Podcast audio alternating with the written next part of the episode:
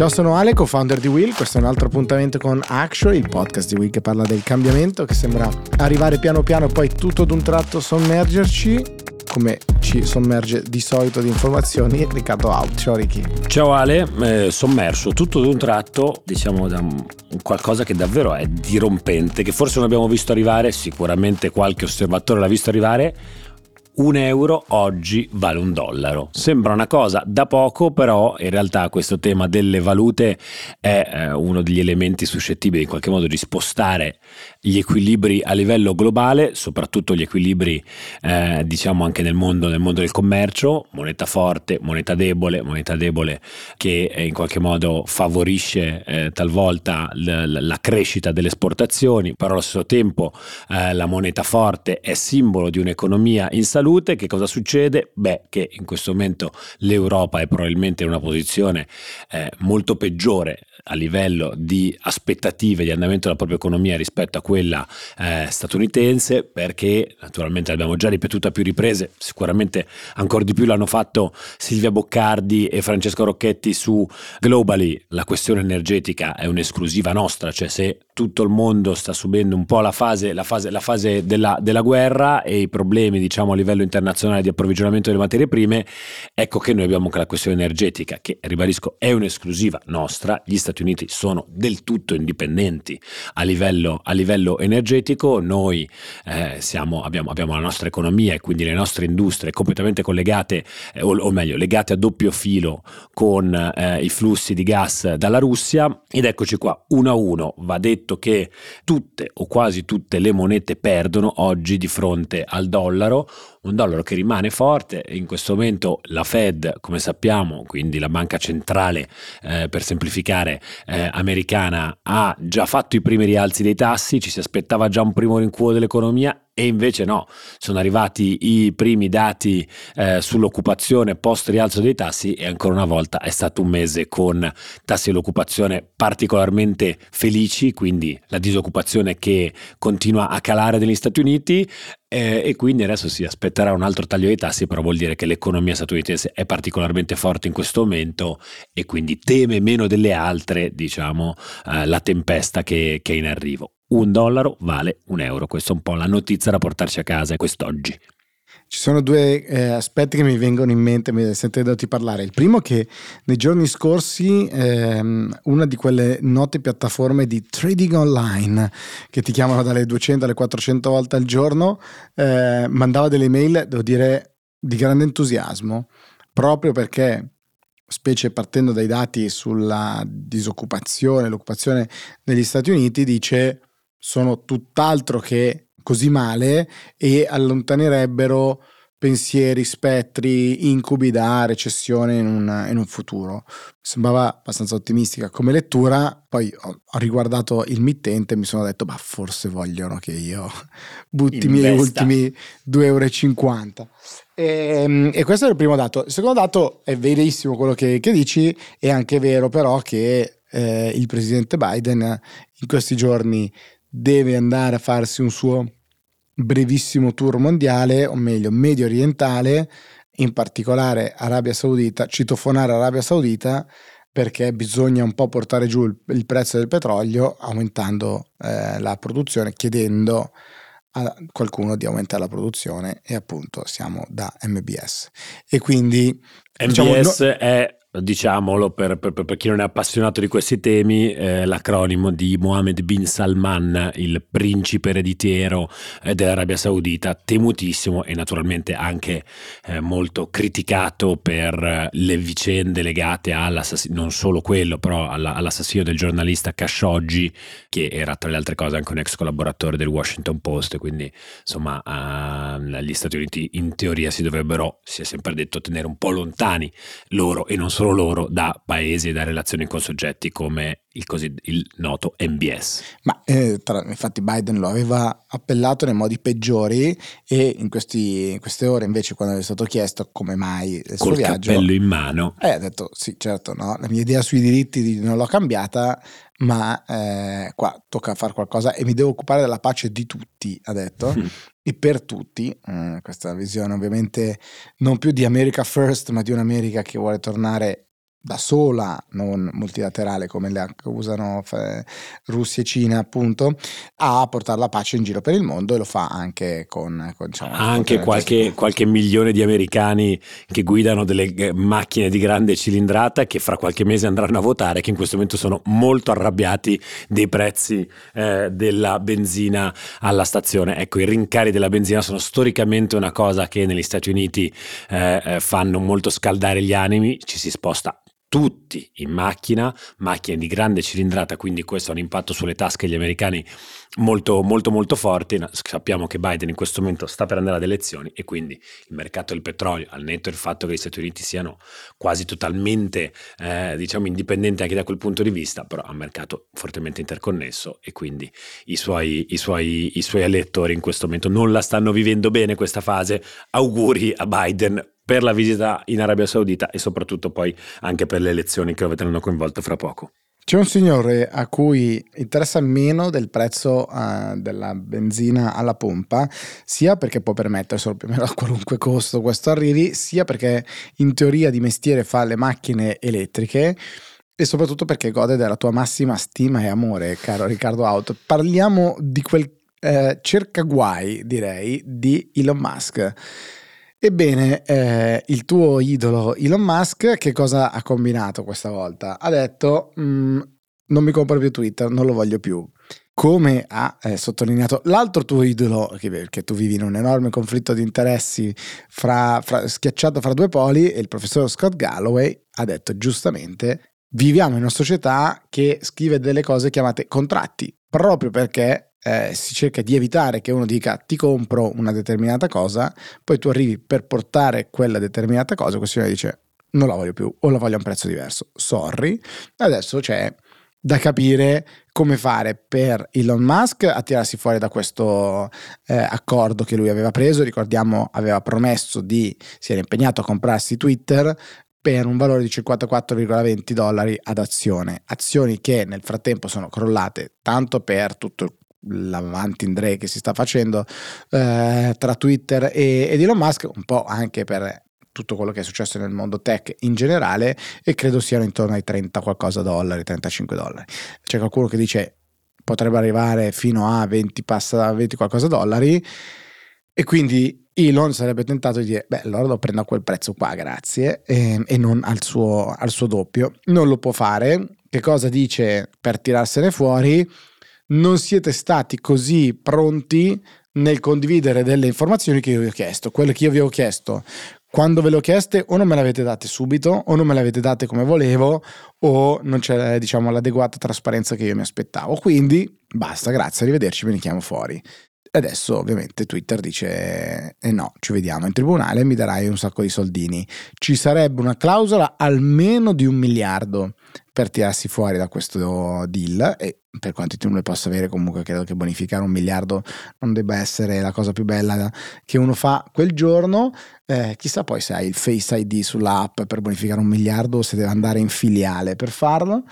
ma c'è chi dice no, dimenticati il miliardo, il miliardo era per altri, altri generi di fattispecie, qua il rischio è che sia per 10, 12, 15, 20 miliardi, perché no per 40 e passa miliardi il totale che doveva essere dell'operazione. Quindi staremo, staremo a vedere. Elon Musk come al solito, dal fatto suo, ha mh, mm, twittato un meme su di sé e su questa cosa, mh, mm, godendo molto. Ma insomma, è lo stile Meme bisogna casa. dire meno brillante del solito, un meme un po', un po cringetto, non so. In, ter- in, termini di memetica tecnica, noi qua a Will siamo molto, molto critici eh, sui meme, eh, devo dire non, non puntualissimo. Allora, Sei come quei tifosi che ai primi scricchioli della squadra incominciano ad andarsene. No, ma insomma, io faccio critiche costruttive, eh, sono certo che, anzi, salutiamo Elon che sicuramente ci ascolta. No, scherzi a parte, eh, chiaramente eh, Elon non guarda, come dicevi tu, al, al, prezzo della benzina, ma ha sicuramente guardato al prezzo di Twitter che è crollato in questi mesi. Che cosa ci portiamo a casa da questa, o che cosa si porta anche il mercato soprattutto a casa da questa, da questa vicenda? Beh, eh, è la seconda volta nel giro di pochi anni che eh, Musk fa una dichiarazione e si eh, dice intenzionato a fare qualcosa di eh, dirompente, c'era il famoso caso di eh, porterò ehm, Tesla fuori dalla, bor- dalla, borsa, quindi Tesla eh, private per dirla all'inglese, lui aveva detto eh, funding secured, questa era stata la sua frase che ancora si porta dietro, come dire ho trovato i soldi per portarla fuori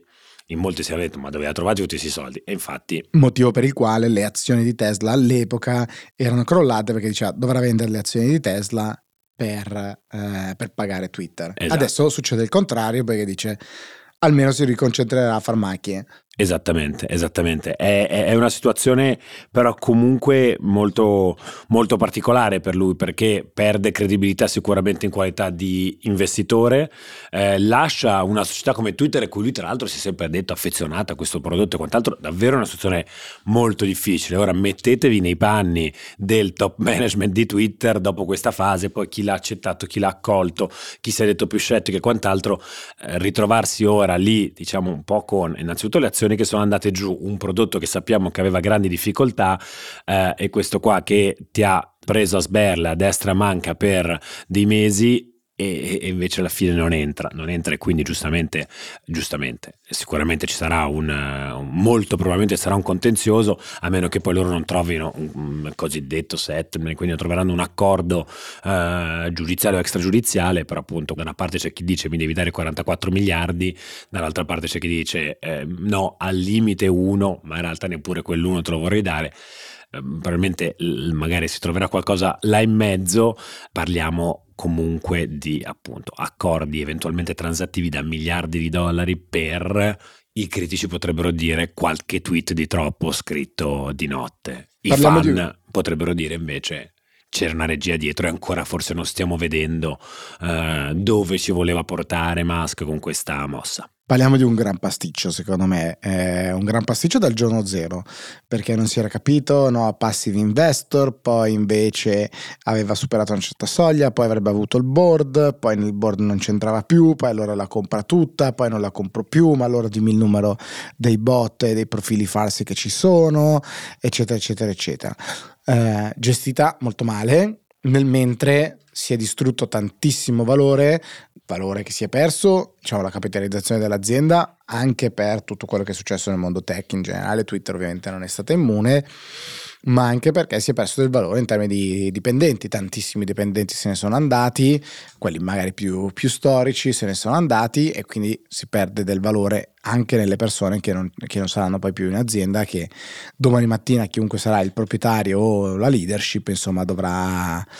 eh, avrebbe potuto portare a fare la differenza naturalmente. Cambiando completamente argomento però, Ricky, tu che sei quello intelligente di questo podcast e che leggi, leggi tanto perché, diciamolo, non hai la televisione a casa. Non ho la televisione, ho un proiettore chiaramente e consumo un sacco di, di, di, di contenuti audiovisivi. Tra questi contenuti audiovisivi che eh, consumi tra varie piattaforme social, c'è anche una cosa con la quale mi assili la testa, oltre a eh, Elon Musk ormai da tempo, ed è la diffusione dei libri su TikTok. Possiamo dire che è la tua più grande passione del momento? No, è sicuramente un argomento molto interessante. Ne ha parlato anche eh, in passato Valerio Bassan su Ellissi con una come al solito una, una, una spenda newsletter. Il fenomeno però continua a crescere, sono stati diffusi una serie di dati, la fonte più importante è Bookscan, che è un, diciamo, una realtà che raggruppa i dati sulle vendite dei libri negli Stati Uniti, eh, che come al solito poi sono un mercato comunque a loro modo rappresentativo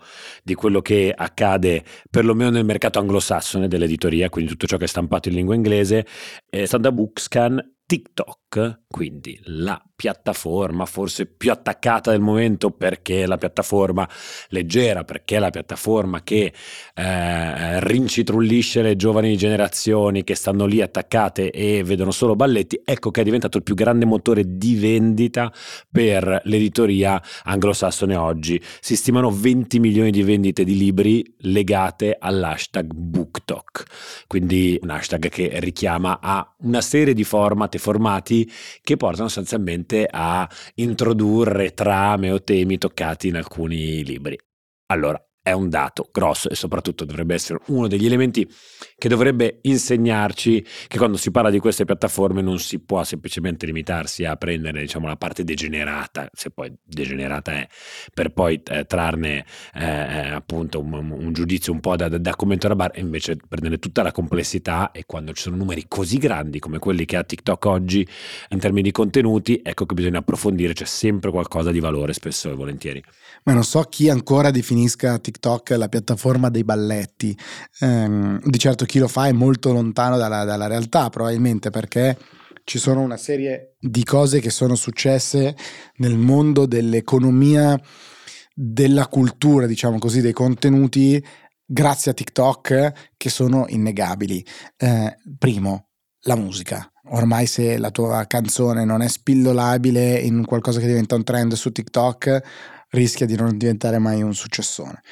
Diffusione di contenuti. Prima ancora di questo hashtag di cui tu parlavi c'era, c'era e c'è ancora naturalmente Impara con Learn with, eh, che ha miliardi miliardi di interazioni sulla piattaforma, un numero gigantesco. Poi puoi imparare a tagliare la cipolla, come puoi imparare eh, cose sulle eh, galassie remote, però è interessante come vado per imparare e cerco l'hashtag per imparare qualcosa. Eh, e poi in realtà non è solo di TikTok, ma è anche diciamo delle piattaforme in generale. C'era tempo fa un approfondimento su un altro fenomeno per me incredibilmente affascinante, dato che sono praticamente un boomer, giovani, giovanissimi eh, studenti e studentesse che si riprendevano mentre studiavano e lo mettevano su um, YouTube. Ore di giovanissimi che sottolineano, ripetono, stanno lì e studiano e te lo puoi mettere, ti fai compagnia, slash ti, ti motivi mentre, mentre studi. È una roba gigantesca, ancora di più quello appunto della eh, diciamo così, nel mondo eh, editoriale, noi siamo nel mondo delle notizie, ma c'è anche delle, quelle dell'editoriale, diciamo della narrativa, dei libri, su Instagram ci sono tantissimi e tantissime influencer che fanno cose, cose simili, non sono stupito, ne sono affascinato. Sì, secondo me quello che emerge da questi dati, adesso poi c'è stata proprio questa dichiarazione anche no, da parte eh, sempre di un rappresentante di Bookscan che ha detto non abbiamo mai registrato nulla di simile con altre piattaforme social. Occorre interrogarsi su cosa rende unico, se vogliamo, il linguaggio di TikTok oggi, che eh, sappiamo anche noi con gli esperimenti, gli esperimenti, qualcosa di più che un esperimento ormai che stiamo facendo con, con il canale TikTok di Will, è un luogo particolarmente orizzontale eh, TikTok rispetto, rispetto agli altri social, quindi si presta meno a dei grossi grossi, diciamo, gruppi che dall'alto calano messaggi, mentre invece è bravissimo nel generare conversazioni, cioè è un luogo, è un luogo dove ci si rimbalza con questi trend